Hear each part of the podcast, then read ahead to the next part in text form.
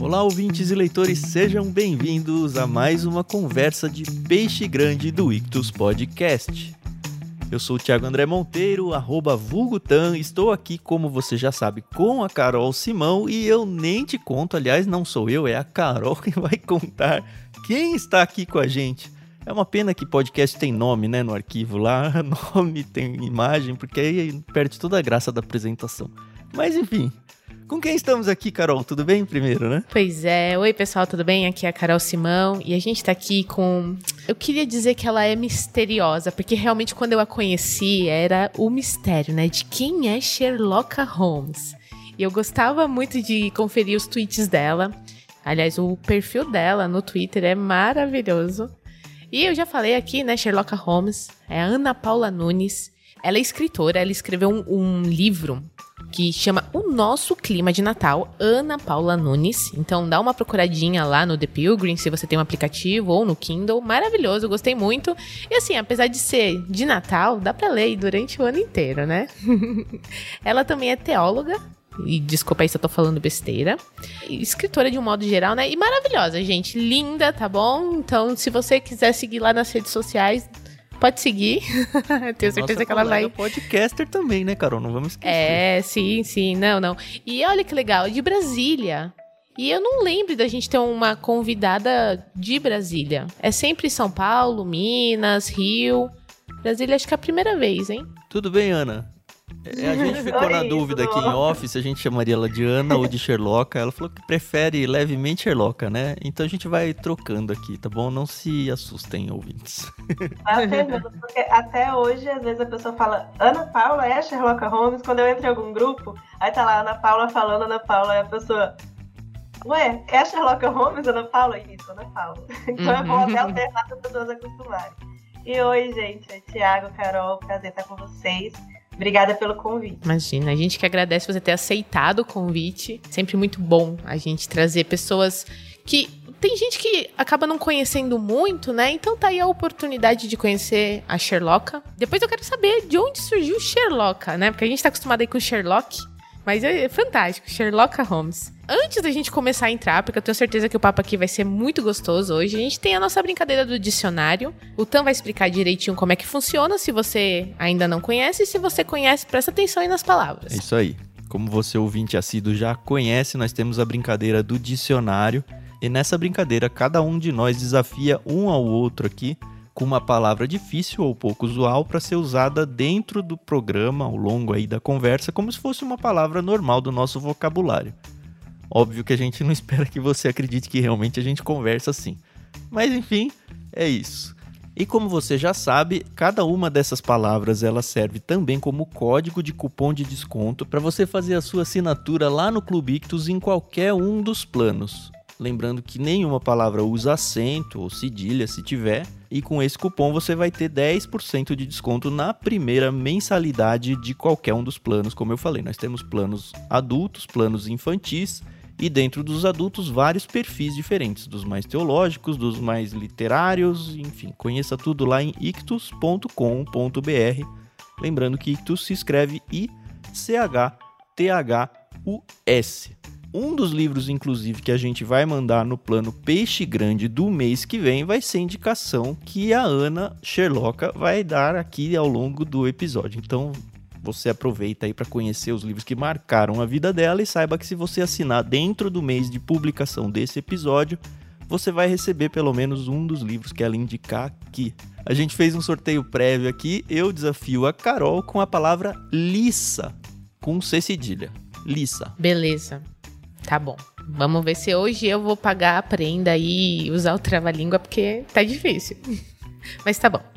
Eu vou desafiar a Sherlocka, a Ana, com a palavra modorrento. Ok. E eu vou desafiar o Thiago com a palavra apocatástase. Mas eu tenho que dar o crédito que não fui eu que escolhi essa palavra. Eu pedi ajuda dos universitários e recebeu pelo André Venâncio, esposo da Norma Braga. E muito obrigada, André, porque eu acho que vai dar um trabalhinho aqui. É, obrigado, senhor André. Mas não será pior que o Flamengo, viu, cara? Eu acho que ninguém vai bater aquele Flamengo lá. Pois é, mas sigamos.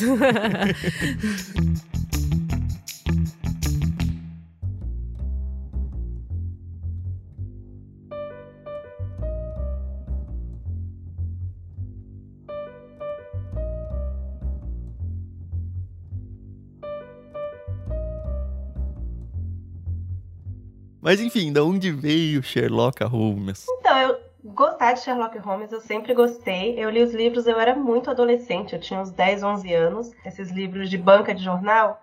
Então, foi como eu comecei, então eu gostava muito dele. Mas o, colocar o Sherlock Holmes como arroba foi quando eu comecei a trabalhar na presidência da República que eu quis retirar o meu sobrenome, retirar meu nome das redes sociais para não ser ali ninguém ninguém do trabalho me encontrar, encontrar meu nas redes sociais. Então, assim, eu é, comentei... Cupincha lá de Brasília, é isso. e aí eu coloquei, aproveitei e usei esse nome no podcast Sherlock Holmes. Então aproveitei porque ficou legal, eu usei essa ideia de que no podcast seria uma investigação, essa ideia mesmo de investigar como viver a vida debaixo do sol, é, a vida diante de Deus, é, que é Corandel. Então, uhum. tanto que assim, os temas no meu podcast, eles vão muito para o lado de vida cristã, de teologia aplicada mesmo, e muito também coisa assim, de acordo com o que eu quero, né? Tô afim de falar de inveja, vou lá e falo, tô afim de falar de rede social, vou lá e falo. Não é nada muito planejado, não, até deveria. E aí é isso, mas aí pegou, né? Ficou um negócio divertido. O pessoal, como a Carol falou, fica curioso. Sim. E aí vai continuar. Sim, o, o que é interessante é que quando você pensa em Sherlock Holmes, né, o detetive, obviamente que você não pensa nada relacionado ao cristianismo, né? Mas quando te conhece, vê que é totalmente o oposto, o que é muito legal. Porque a gente percebe que a gente pode fazer essa mistura, né? Numa boa e tá tudo bem. E, pessoal, se vocês não conhecem o podcast dela, depois que vocês ouvirem esse aqui, tá bom? Vão lá, procura aí no o seu... seu podcast, se alguém quiser procurar. Procura pelo quê? Sherlock Holmes. Olha só que coisa. Não, é, eu sei que é, é óbvio, mas muito... as pessoas precisam saber, né? Sim, chega muita gente por causa de Sherlock Holmes. E eu já ah. dei até uma entrevista para uma revista para falar de Sherlock Holmes especificamente. Então acho que é legal porque aí atrai uh, descrentes também, quem sabe, para ouvir a palavra de Deus. Sim, sim, muito legal. E aí, como eu falei no início, você é escritora, né? Você escreveu pelo menos aí, por enquanto, um livro. Ou já tem aí mais algum na manga, no computador? É, eu escrevi o nosso clima de Natal, que foi esse conto de Natal, com que é uma, na verdade, uma ficção cristã. Uhum. E publiquei de forma independente na Amazon. E aí uhum. depois, agora, no, no final do ano passado, foi publicado na Pilgrim com a minha voz mesmo, eu mesma que fiz a narração, foi uma experiência muito legal. Mas eu também escrevo para Voltemos ao Evangelho, essa também da mesma forma que o podcast sobre teologia aplicada. Então, gosto muito de escrever. E às vezes é difícil para o escritor dizer eu sou escritor, mas é, eu sou escritor. Esses dias eu estava me perguntando, eu tive que fazer um cadastro, eu saí de férias, né? E aí alguns hotéis aí tem que fazer o cadastro. E aí tem lá, profissão. Nossa, é sempre uma nhaca pra mim. Porque é. assim, eu sou formado em matemática, nunca exerci, assim, academicamente. Fui pro mercado financeiro na época, assim, passou por analista, pesquisa e desenvolvimento, várias áreas. Então era meio fácil responder isso. Depois fui trabalhar numa editora e hoje a gente tá só no Ictus. Aí é muito estranho, porque a palavra empresário para mim não quer dizer grande coisa. É tanta coisa. É, é tanta pois coisa é. e não é nada também, né? A, a minha cunhada me deu uma camiseta de aniversário e eu acho que eu vou adotar isso como uma profissão para mim, que é influenciador analógico. Putz, é muito Gostei. a minha cara. Isso. Boa, boa. muito legal. É, boa, é muito bom. É a sua cara cinta. É, né? Eu tô sabendo. Mas é Ela cara falou... também. É, o que eu queria dizer é que quando eu vi o nome da Sherlock a primeira vez nas redes sociais, eu conheci ela por lá, antes até do podcast. A primeira coisa que eu imaginei foi, puxa, alguém que escreve sobre livros, sobre literatura, por causa do Sherlock Holmes, né? E eu não sei se você pensou por aí, você falou que trabalhou, ou trabalha no pessoal de Brasília lá. Você ainda tá morando em Brasília? Você saiu de Brasília? Como é que tá a sua situação? E eu queria que você falasse um pouquinho se a sua objetivo era realmente ir para esse universo literário pelo menos no seu link. Eu não moro mais em Brasília, atualmente eu tô morando no interior do Rio de Janeiro, um pouquinho, bem pertinho de São Paulo, inclusive. Vou direto para São Paulo. Então, não, não trabalho mais lá e não moro mais por lá. Então, estou trabalhando agora com freelancers por enquanto. E antes mesmo do Sherlock Holmes, eu estava fazendo, faço parte do Literatura e Redenção, que é um grupo A gente tem um blog que está bem parado, mas eu agito sempre, tento que eles acordem para a vida. Esse grupo tem o reverendo Emílio Garófalo Neto, a Norma Braga, o André Venâncio, o Léo Galdino. Aí tem um monte de gente, eu não vou lembrar todo mundo agora, perdão, gente. E aí a gente fala sobre literatura. Nesse blog a gente fazia resenhas de livros, tanto de ficção como cristãos. E também escrevemos lá. Então a gente fez um projeto de cada um escrever um conto baseado em uma casa em São José dos Campos. E cada um escolhia um cômodo e tinha que desenvolver uma história que aconteceu nesse cômodo, não importa o ano. Depois vocês dão uma olhadinha que é bem divertido. Sim, ah, gostei, hein? Qual que é o blog? É, então mesmo Literatura e Redenção. Blog existe ainda? Funciona? Tipo... Pois é, lá no Medium. ah, tá bom. Pois é, não, a gente tem que, tem que dar uma olhada como é que a gente vai fazer isso funcionar agora. Então, sim, eu sempre eh, eu leio muito e sempre gostei de falar sobre isso, sempre gostei de falar sobre livros, tanto que agora tem o que dois meses que eu estou no YouTube também para falar sobre livros especificamente não fazia conteúdo no YouTube, mas resolvi fazer para falar de livros, algumas leituras. Gosto bastante de falar sobre livros, mas o Sherlock não foi escolhido exatamente por causa disso, não. Você falou sobre gostar de livros, e é esse que é o nosso mundo. A gente aqui ama ler e a gente lê de tudo, né? Eu já percebi que você também é dessas e já curti. e aí, queria saber assim, na sua vida, quem que te incentivou a ler? Ou foi uma coisa que você sempre gostou? Como é que foi essa questão de você se apaixonar pela literatura? Aqui em casa eu sempre tive incentivo para ler, sim. Não de exemplo, porque meus pais não liam muito, mas eles queriam que eu lesse muito. Uhum. Então, tinha uma coisa aqui em casa que era assim, normal, como todo mundo.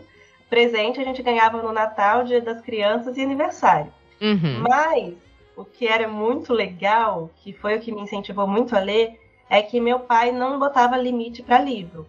Então, assim, se você quiser algum presente fora de datas comemorativas, só livro. Então, se você quiser ler, você pode pedir a hora que você quiser. Mas tem que ler. Ele comprava, tinha que ler o livro e depois conversar com ele sobre os livros, mas isso foi o que me motivou, porque às vezes a criança só quer poder pedir alguma coisa, né? Sai com os pais do shopping Tá lá no uhum. shopping um monte de brinquedo, não pode, não é Natal. Aí você olha pra livraria você, tá, então vamos de livro. Mas valia, valia aqueles livros brinquedo, não? Não.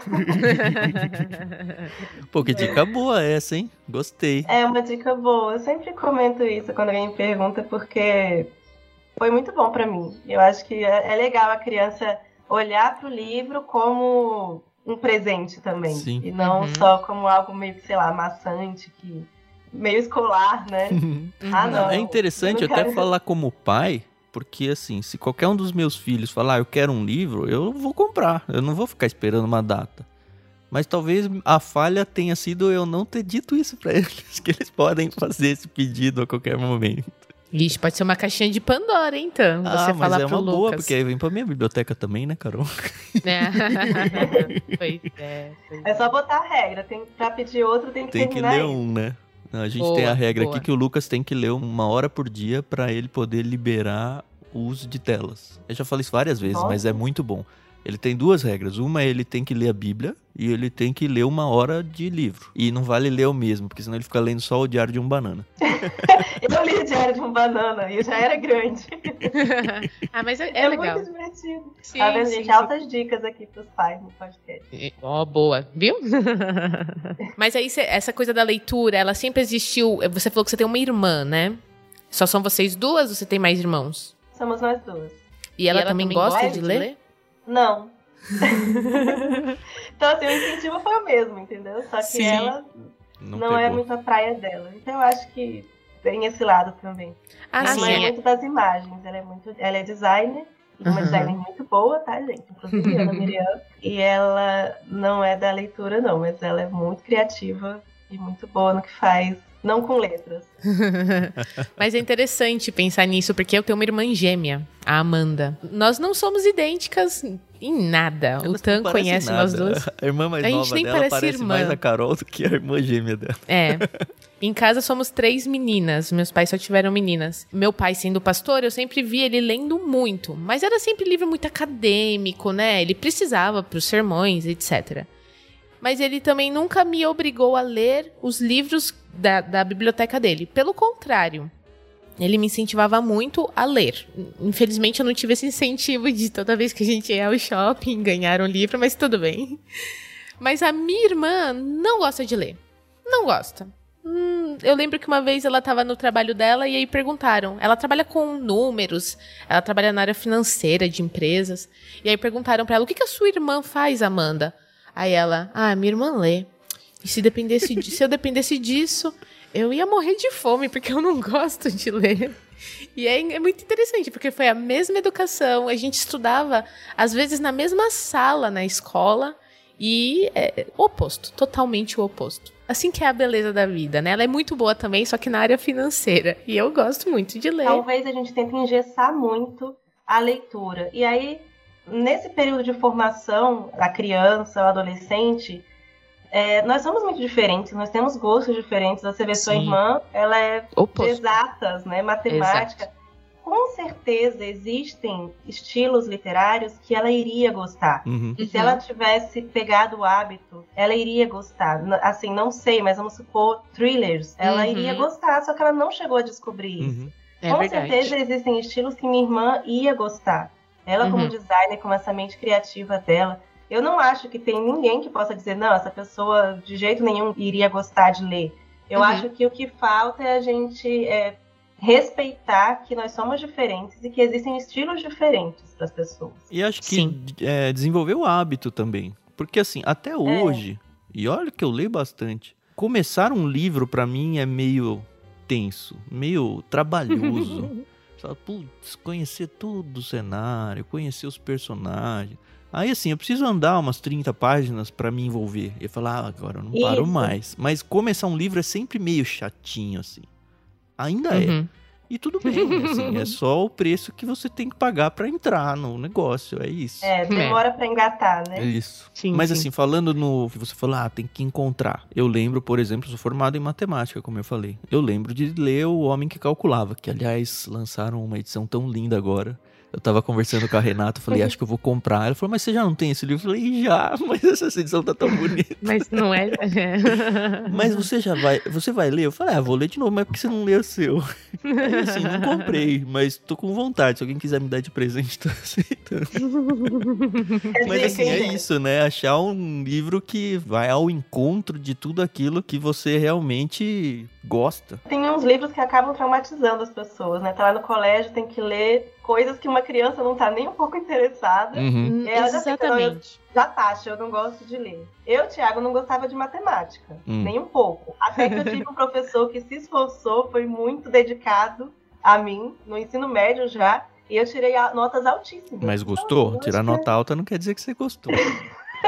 Eu- Eu sou da, da tese de que um, se alguém não gosta de matemática ou não entende matemática, pelo menos o- a lógica matemática, é porque teve professores ruins sempre. Eu sempre É. defendo isso, porque a matemática é muito linda. Eu nem trabalho com ela mais, mas assim, eu nas minhas férias eu tava vendo vídeos de aula de álgebra linear, assim. A Rê falou, você tá Nossa. louco? Eu falei, não, tô com saudade mesmo. Eu gostei, e eu falo isso porque ter, ter- tipo assim, ah, não gostava de matemática e só me dava mal com matemática. Uhum. Aí eu fui e tive essa atenção e vi que a matemática não era esse monstro todo. E me Uhum. dei bem na matemática e gostei. Na verdade, me dei bem porque gostei. né? E não É. gostei porque me dei bem.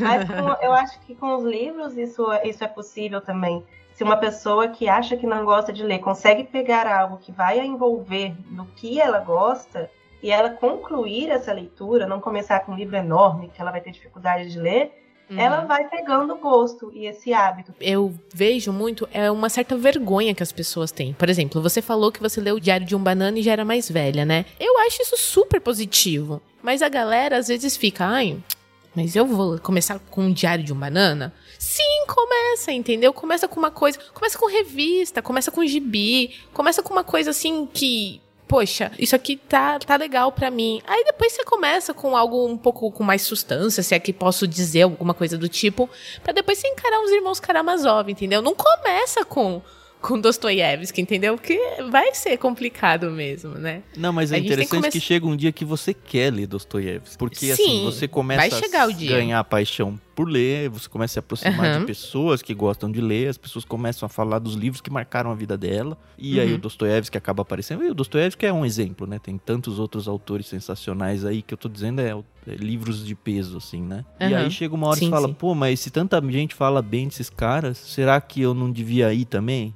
E aí você amadurece. É isso. Você simplesmente é amadurece e aí vai no primeiro, aí você fala, nossa, foi meio difícil, mas foi legal. Acho que eu vou no segundo aqui, aí vai ficando melhorzinho. A leitura ela pode ser um deleite, ela deve ser um deleite também. Acho que a gente não tem que ir pra leitura só pra.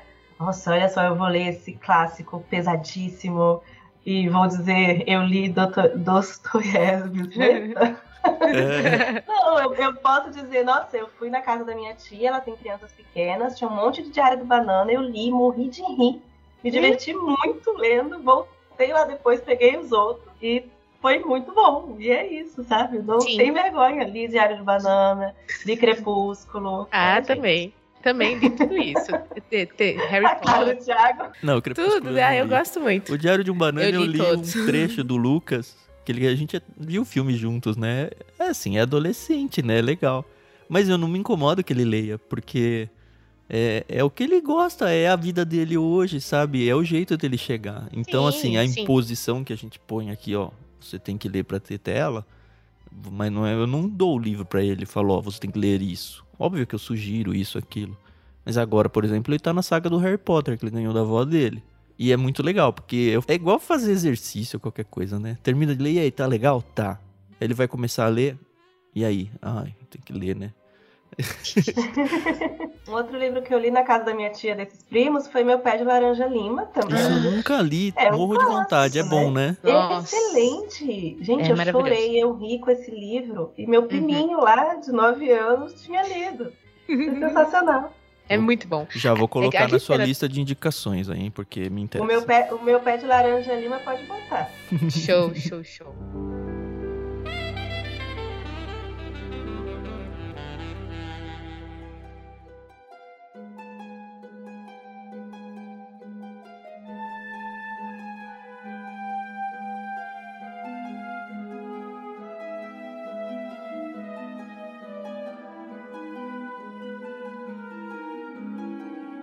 A literatura, ela deve ser um lugar assim de liça, né? Pra gente poder. Delícia, é isso que você falou? Não, também, também. Ó, aí.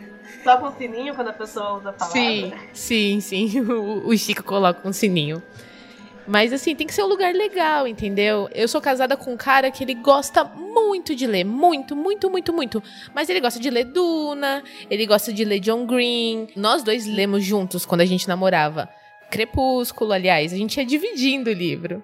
E Jogos Vorazes. E tá, tá super legal, entendeu? Eu acho que é, você construir essa relação. Eu acho que o importante é você ler, entendeu? Eu acho que isso que a gente tem que respeitar essa vontade de você querer ler.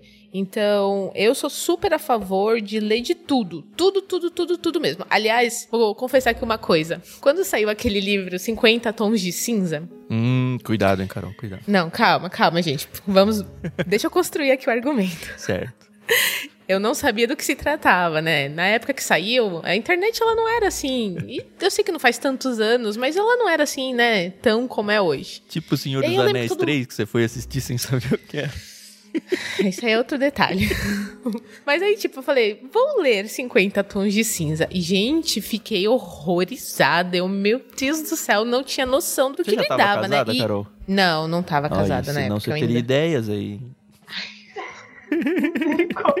Corta, É, corta. Corta nada, faz parte da brincadeira zoar a Carol. Ela me zoa também. É, ele adora avisar. Ele fala que eu sou muito pudica, mas tá bom. Nem tá na lista do dicionário, pudica. Ah, Mas tá bom. enfim, tá palavra bom. bonitinha. A gente vai assustar a Ana desse jeito, tá? A gente é comportado. Enfim.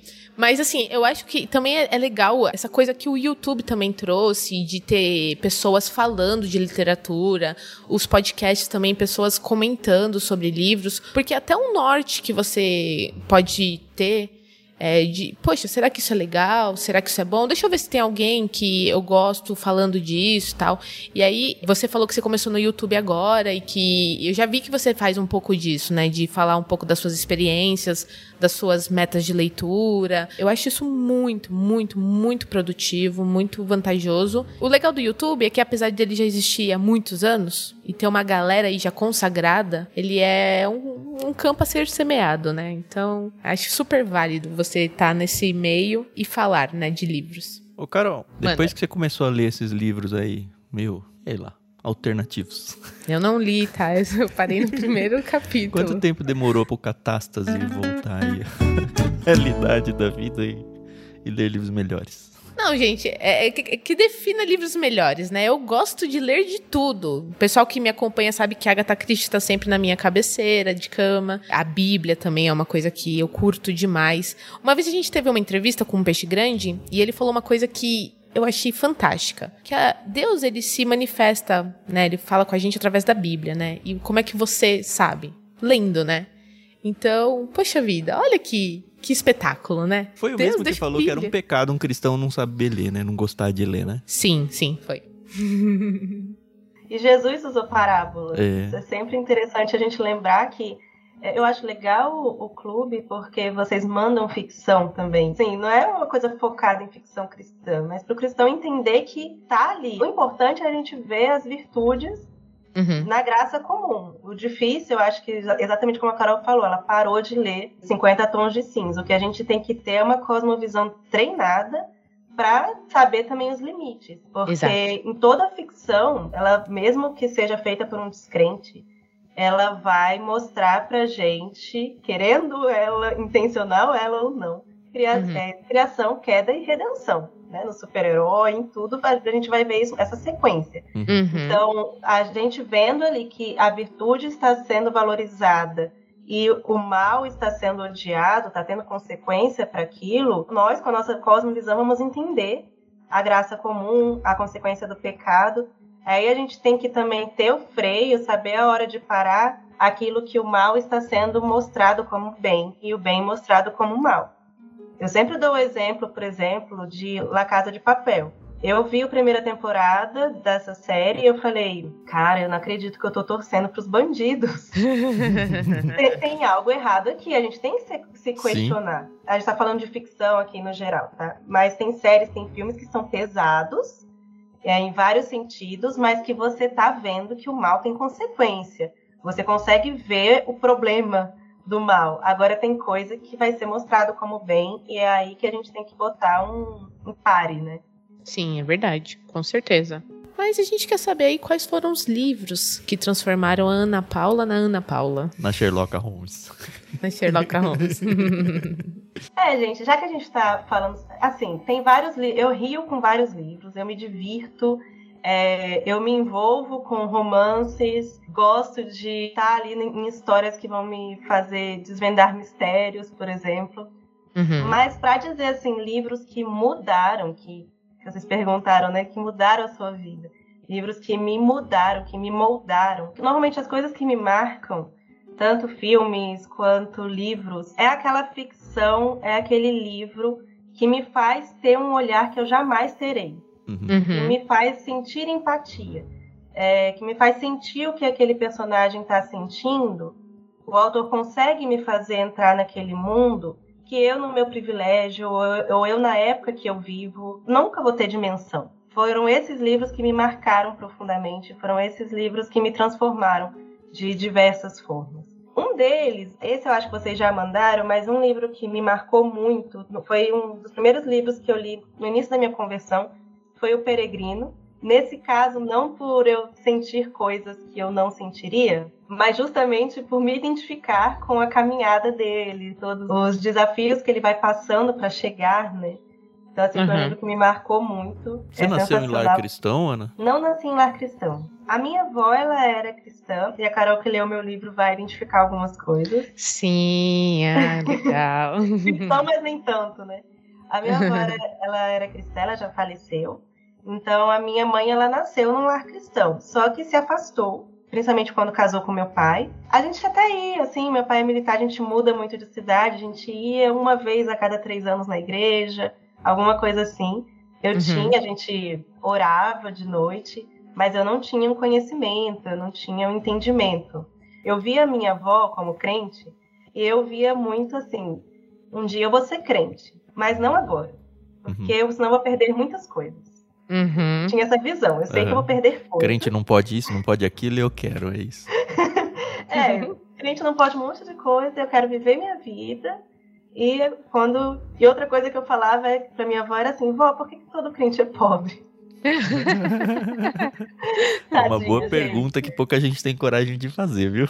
Uma criança. E eu lembro até que minha avó me explicou que não era isso que importava e tal, mas eu via então que converter era sacrificar sua vida em sua felicidade, uhum, tudo, dinheiro, uhum. prazeres, qualquer coisa. Então eu ficava nessa de adiando, mas Deus colocava pessoas no meu caminho o tempo inteiro. Então, assim, na época de colégio, eu tive uma professora de canto que me evangelizava. Na época de faculdade, eu tive pessoas em volta de mim que estavam ali sempre me exortando, porque eu dizia que eu era crente. Então, essas pessoas estavam ali sempre, ô, oh, ah, tá. oh, queridinha, ele está errado. Eu, ai, tá bom. É, tipo, aquele, aquele freio o tempo todo, Deus colocando na minha vida. Uhum. E até que, nessa transferência de quando a gente foi para Brasília, chegou lá, tava na mudança, um monte de caixa, eu virei para meus pais e falei, a gente tem que achar uma igreja. Uau. Aí eles, como assim? Eu falei, a gente tem que achar uma igreja. Aí minha mãe foi na vizinha perguntar se ela conhecia alguma igreja batista na época.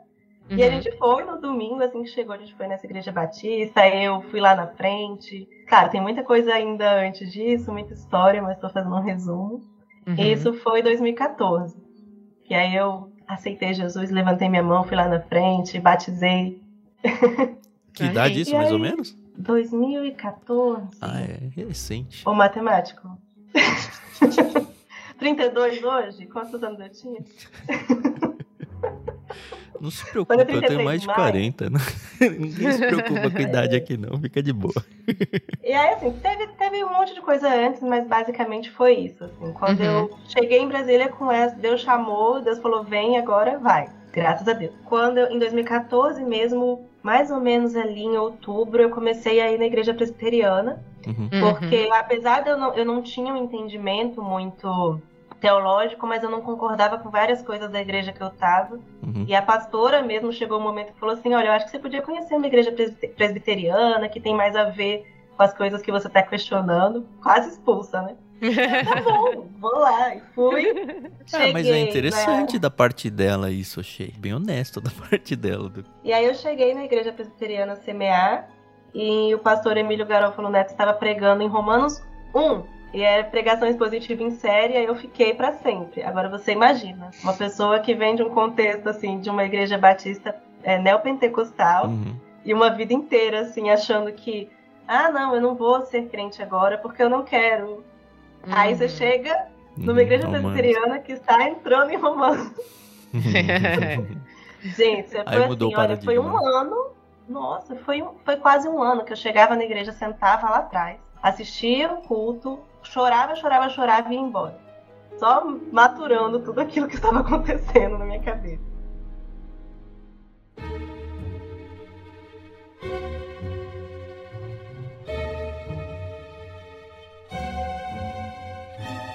Mas vamos voltar para os livros, Ana. Desculpa. o Peregrino. O depois. Peregrino vocês já mandaram, né? Já mandamos. Já, já mandamos. A gente já mandou, inclusive, em duas situações. A gente não costuma repetir, mas a gente mandou, mandou no plano Peixe Grande alguns anos atrás e mandamos no plano Mar, que é com curadoria com Guilherme Amarino E ele indicou esse livro e foi muito bom. Uhum. Inclusive tem podcast sobre ele lá no Literário, lá em Ictus Podcast agora tem todos eles lá, se você quiser acompanhar. Episódio muito legal, vocês vão descobrir que a Carol não gostou muito do livro. Ei, as polêmicas. Tem que ler de novo, Carol, lê de Sim, novo. Sim, exatamente, mas é o que eu falei na época. Eu falei, eu acho que eu não estou no momento certo da minha vida para ler esse livro. Mas não é que eu não gostei do é livro. É que ela tava lendo 50 Tons de Cinzas na época. Ai, pelo amor de Deus. Isso vai ser usado contra mim de um jeito, já vi. Gente, mas isso é muito interessante de falar, porque tem realmente isso, momento, né? Você lê um É. livro que você acha incrível, depois você vai ler de novo, anos depois, e você, nossa, por que, que eu gostei desse livro? Uhum. E o contrário Exatamente. também acontece. Sim, sim. Aham, sim, sim, sim. Então tem livros que eu gostei muito quando eu li a primeira vez que eu nunca mais vou ler. Porque eles têm, assim, uma, uma memória afetiva muito grande e eu não quero mais mexer neles. É, isso é muito bom. Então. Muito boa essa tática. Eu uso ela pra montanhas russas. Quando ela é muito boa, eu falo, não vou de novo. Ah, mas você gostou? Eu falei, mas eu quero guardar na minha memória a primeira passada. Se eu for de novo, vai estragar. Não é a mesma Eu coisa. não vou nunca. O David Foster Wallace diz que montanha russa é a experiência de quase morte. É, mas vou. é isso mesmo. Ai, ai. Mas, gente, então, outro livro, que aí esse livro. Sempre me perguntam qual é o seu livro preferido, eu- é esse que eu digo. Eu espero muito que vocês encontrem esse livro. Se é que vocês já não mandaram, né? Não sei. Que é O Sol é para Todos. Harper Lee, né? Ah. Harper Lee. Eu amo esse livro. Esse eu li a primeira vez, li a segunda vez, li em inglês, li o quadrinho, então eu sou realmente fã de O Sol é para Todos. E por causa desse livro, a autora ganhou o Pulitzer, eu não sei como fala. É, Pulitzer. Pulitzer, Pulitzer de ficção é, em 61. E quando eu tava pegando a lista de livros que eu ia indicar pra vocês, eu achei muito engraçado, engraçado entre aspas, que o- esse livro ganhou o prêmio de ficção em 1961 e o outro que eu vou indicar é em 62. Mas a gente já Hum. chega nele.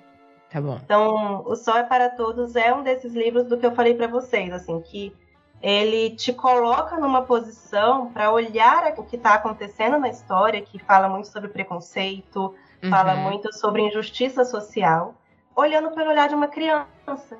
Então, Ai, quem conta a história é a Scout, que é uma criança de 6 ou 7 anos, não me Uhum. lembro agora.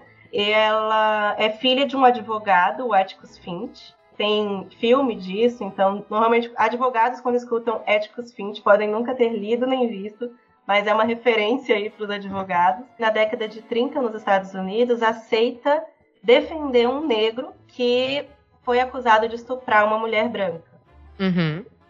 Então imagina como que vai ser essa história, porque década de Nossa. 30 nos Pois Estados é. Unidos, um advogado aceitando numa cidade pequena, aceitando defender esse negro. Então assim, é muito forte. Só que é muito forte contado por uma criança. Então a força dessa história, ela vem aí assim com outras coisas, né? Porque ela, o irmão dela, um essa- essas crianças ali brincando na vizinhança e vendo, ela também vai vendo o que está acontecendo com o pai dela, conversando com o pai dela, vendo todo aquele contexto ali, e ela, como criança, não consegue entender Uhum. por que de tanto preconceito, por que de tanta injustiça, e com o pai dela. Eu me identifico demais com a Scott, com a personalidade dela, uma personalidade muito revoltada com injustiças.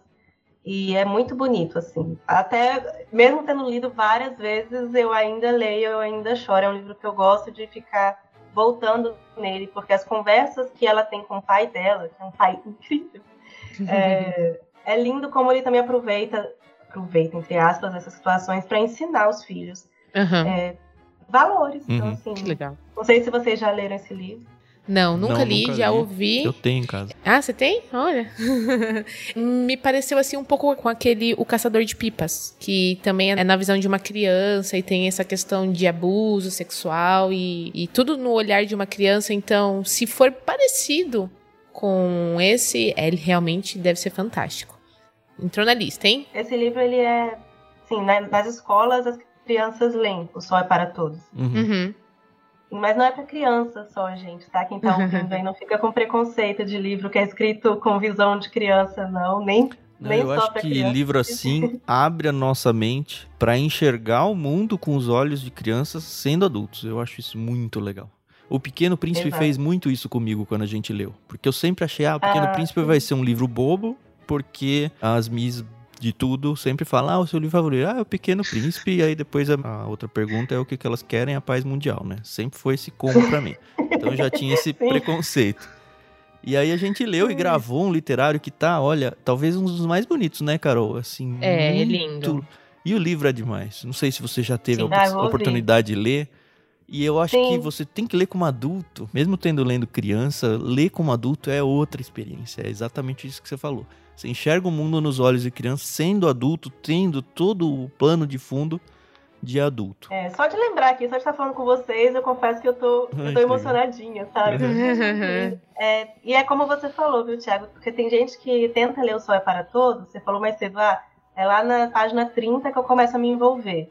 Então, assim, assim como série, quando você, quem tá ouvindo aí, quando você vai assistir uma série que o primeiro episódio não engata, Uhum. é assim com vários livros, tá? Uhum. Inclusive O Sol é para Uhum. Todos. Você vai dar uma chancezinha ali até assim, página 50, que quando você vê, você já tá acabando o livro e nem percebeu. E chorando, Boa. né? Se, chorando se for o seu tipo, seu estilo. Meu estilo é esse, de Ixi, é, eu sou muito né? chorona. Tem gente, tem gente que se emociona com outras coisas. Tem gente que se emociona quando se identifica com o personagem. Eu já me Uhum. emociono mais quando não é minha realidade e eu consigo sentir aquela realidade que não é a minha. Outro livro que eu coloquei aqui para indicar é As Vinhas da Ira, que é do Steinbeck. Foi escrito num momento muito perturbador da história, que foi a Grande Depressão. Uma coisa interessante é que o Steinbeck, o autor, ele viveu realmente, ele foi para os acampamentos de imigrantes para viver o que eles estavam vivendo, para escrever esse livro.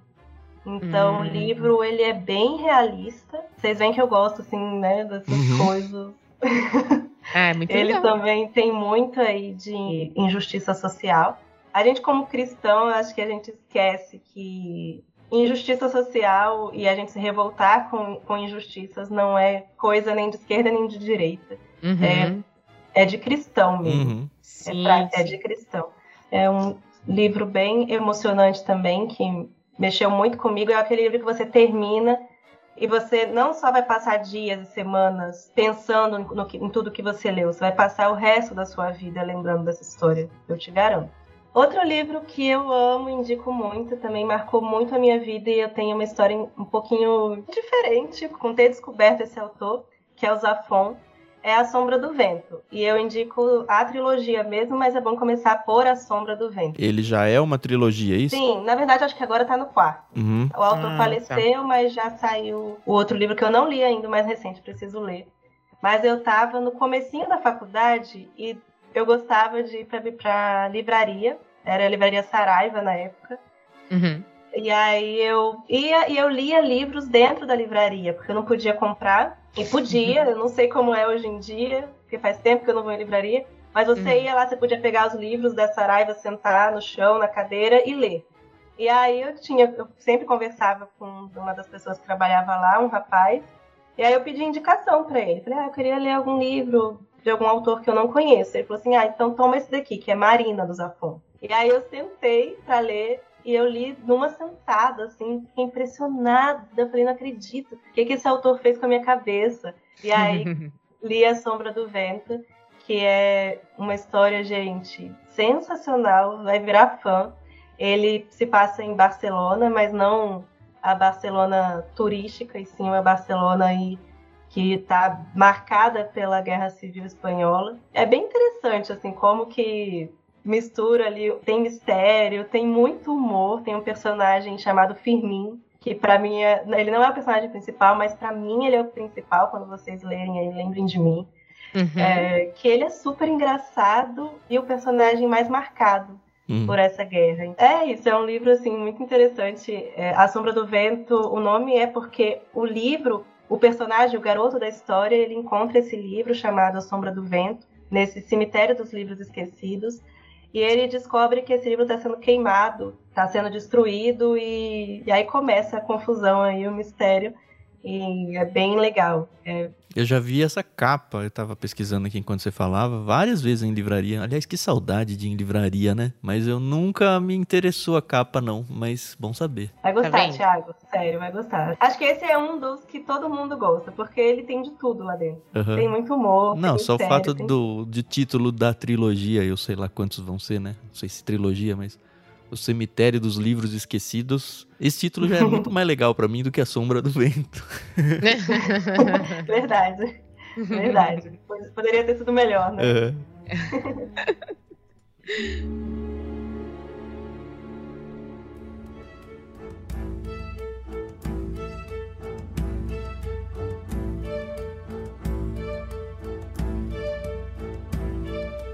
E de teologia, que você trabalhou na Monergismo, né? Que a gente sabe. Não sei se alguma coisa marcou, não precisa necessariamente ser de lá, mas enfim, você é cristã, você é uma influenciadora digital, fala muito sobre isso.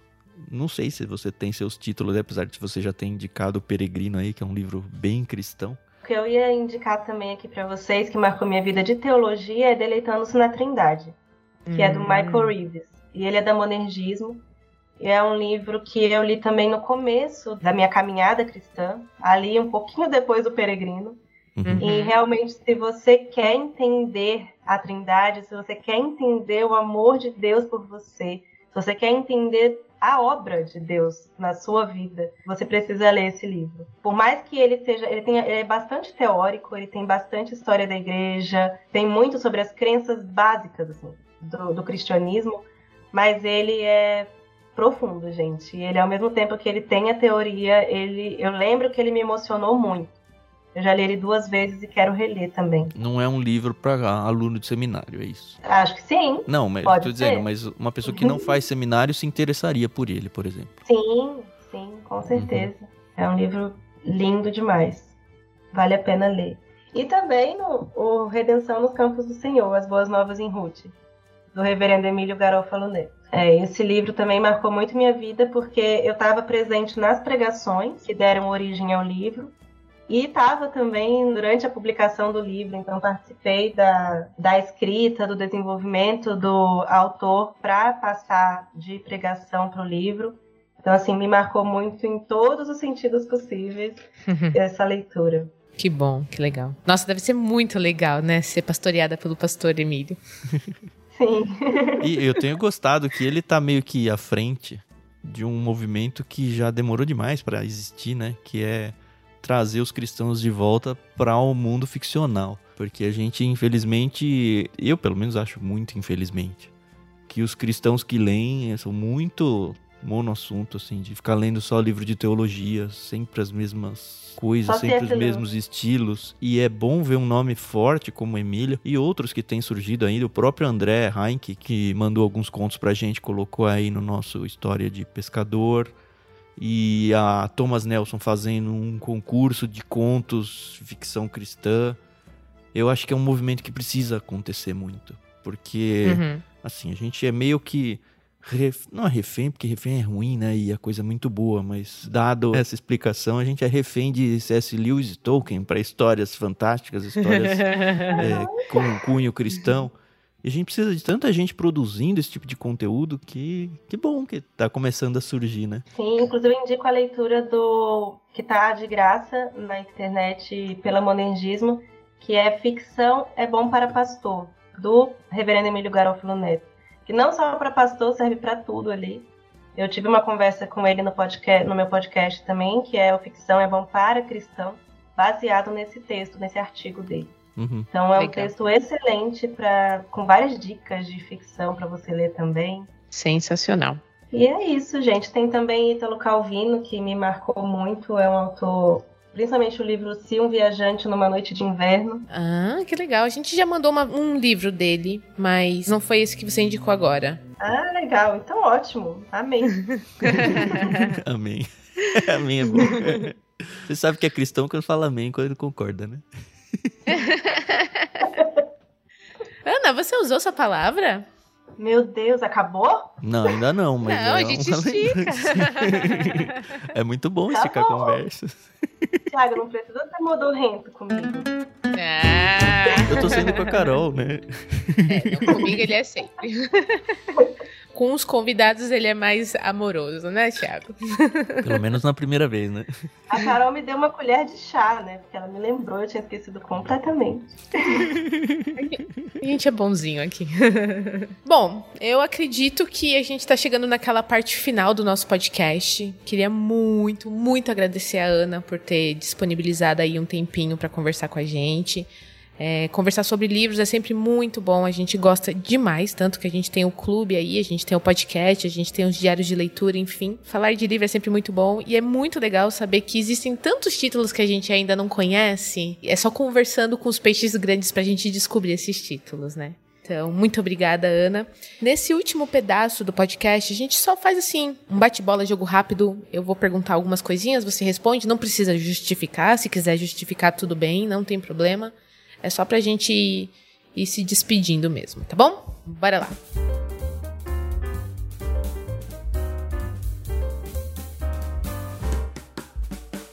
Prefere livro físico ou digital? Físico. Agora eu vou incluir. Prefere livro físico, digital ou audiobook? Aí não é livro, Físico. Carol. livro físico, eu sempre. Olha, eu tô falando pra ela que narrou o próprio livro, que vergonha, né? Pois é, aí. Não, mas olha só. As pessoas brigam muito comigo, inclusive, sempre, porque eu, me meto em umas confusões também, né? Mas eu sempre digo, eu gosto muito de audiolivro. Só não gosto que as pessoas marquem que foi lido. Porque não foi lido, você ouviu. Viu só? Então, ok, é um livro, ele foi lido por alguém para você, isso é muito legal, eu gosto de audiolivro. Mas você escutou, você não leu. Então não diga que leu o que você ouviu. Será que se eu li um livro pros meus filhos em casa, na cama, eles leram um livro? Mas olha, sei que a pessoa vai dizer assim, ah, tá ouvindo esse podcast, vai dizer assim, ah, eu vi o podcast. Não, você ouviu. Sim, sim, é, não, é verdade. É verdade, é tudo uma questão de semântica, né? Em minha defesa, que gosto muito de audiobook, eu já digo que eu gosto de ler ouvindo, entendeu? Uhum. Então eu fico com o livro físico ou o digital e ouvindo, Você porque usa aí eu assimilo. sentidos, né? É isso. É, exatamente. E assim, a minha concentração, ela maravilhosa. Bom, vamos lá, continuando. Você tem meta de leitura no ano, no semestre, na semana, ou você vai lendo o que tem, o que vai aparecendo? Eu coloco uma quantidade como meta e tento colocar um ou dois livros por mês, que é o que eu quero ler ali na lista que eu fiz. Mas eu gosto muito também de ficar indo na estante e escolher o que eu tô afim de ler no, no momento. Uhum. Lê um livro de cada vez ou lê dois, três, quatro, cinco, infinito? Leio vários e não indico. foca, gente, foca. Você abandona no caminho, não? Eu tinha muita dificuldade de abandonar livro, mas aprendi que é o melhor que eu tenho a fazer. Abandonar de tipo, não gostei, vai. Quando que é o momento que você fala, já tá, já tá bom o suficiente pra eu desistir? Eu acho que quando chega, se chegou na página 100 do livro e tá muito ruim, não vai melhorar. tá certo.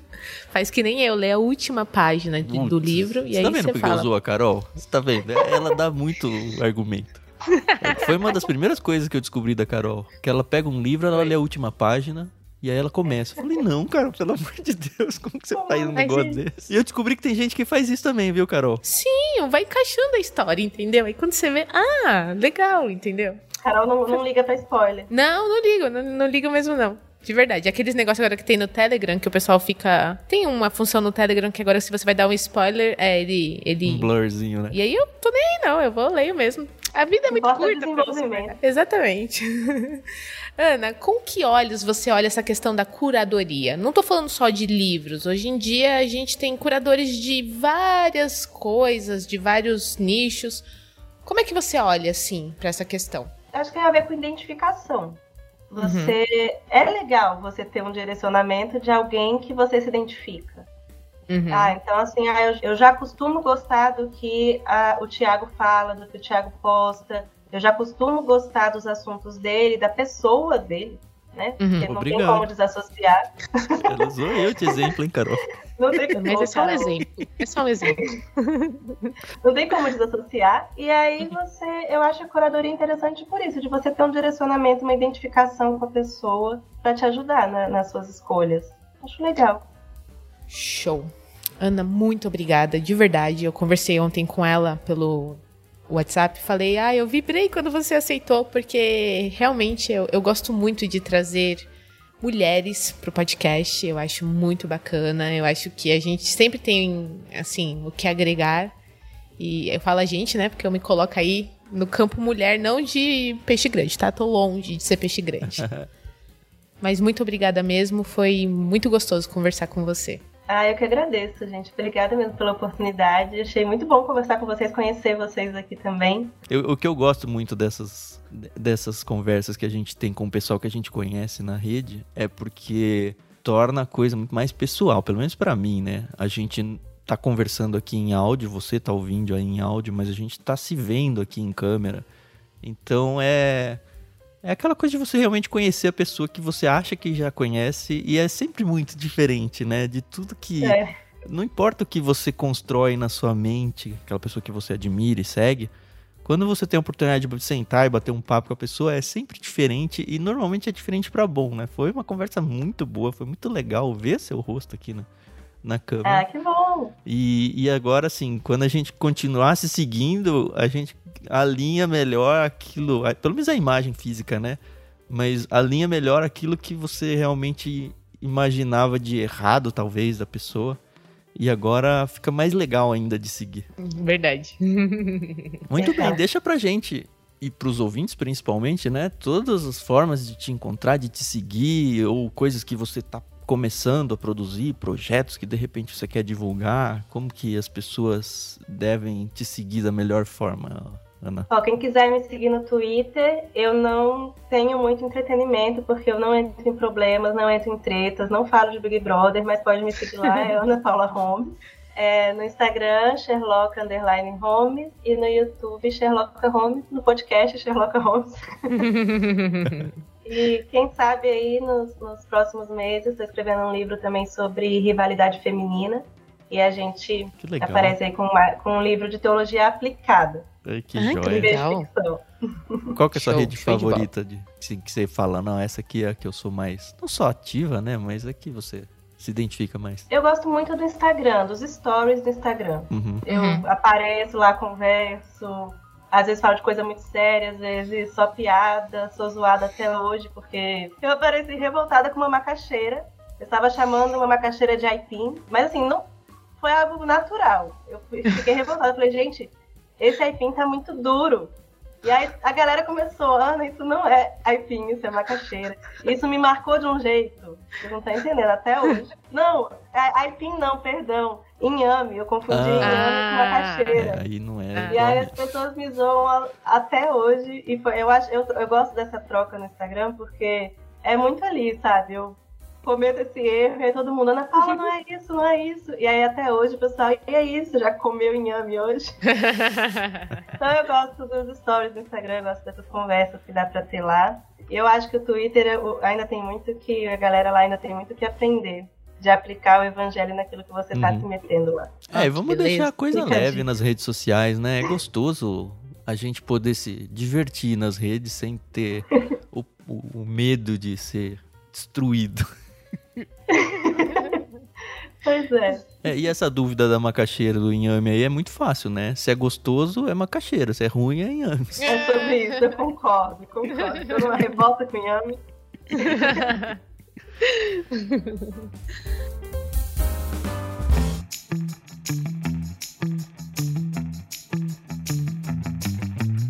Muito bom, então, senhores ouvintes, obrigado por participar dessa conversa gostosa que a gente teve aqui. Continuem, a gente tem aí no podcast várias e várias conversas com pessoas muito legais também. Você tem tudo no nosso site organizadinho, ictus.com.br, ou você pode procurar por Ictus Podcast em qualquer aplicativo de podcasts.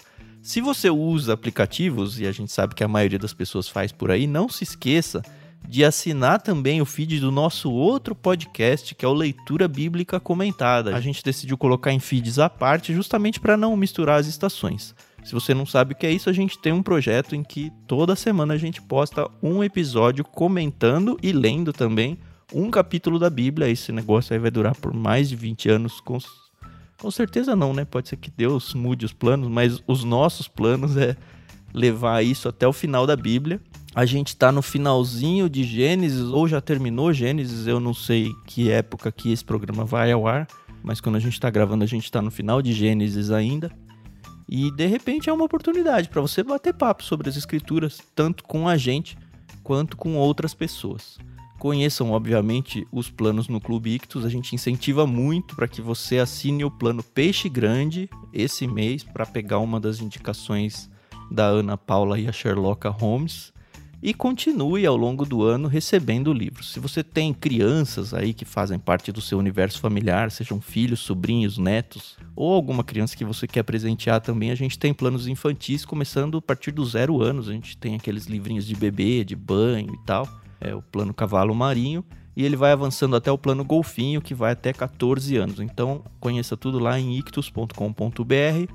Escolha o seu plano. Lá nos adultos a gente tem planos de vida cristã, planos mais acadêmicos, o plano Bíblia.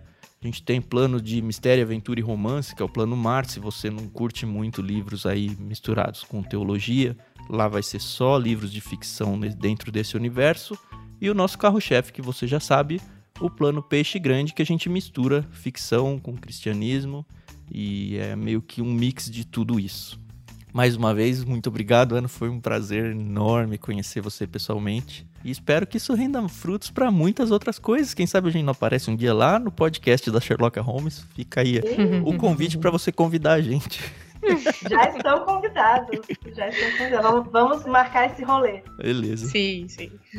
E é Quem isso. sabe a gente não grava ao vivo, que eu tô perto de vocês, né? Aí, ó. Olha só. Agora a gente até gravava ao vivo, costumava fazer isso pré-pandemia. E aí depois veio a pandemia, a gente se alojou aqui dentro da Acomodou. concha, né? É, mas quem sabe, né? É, estamos chegando na hora de sair de vez. Vamos ver. Que Deus abençoe para chegar nisso tudo de novo, né?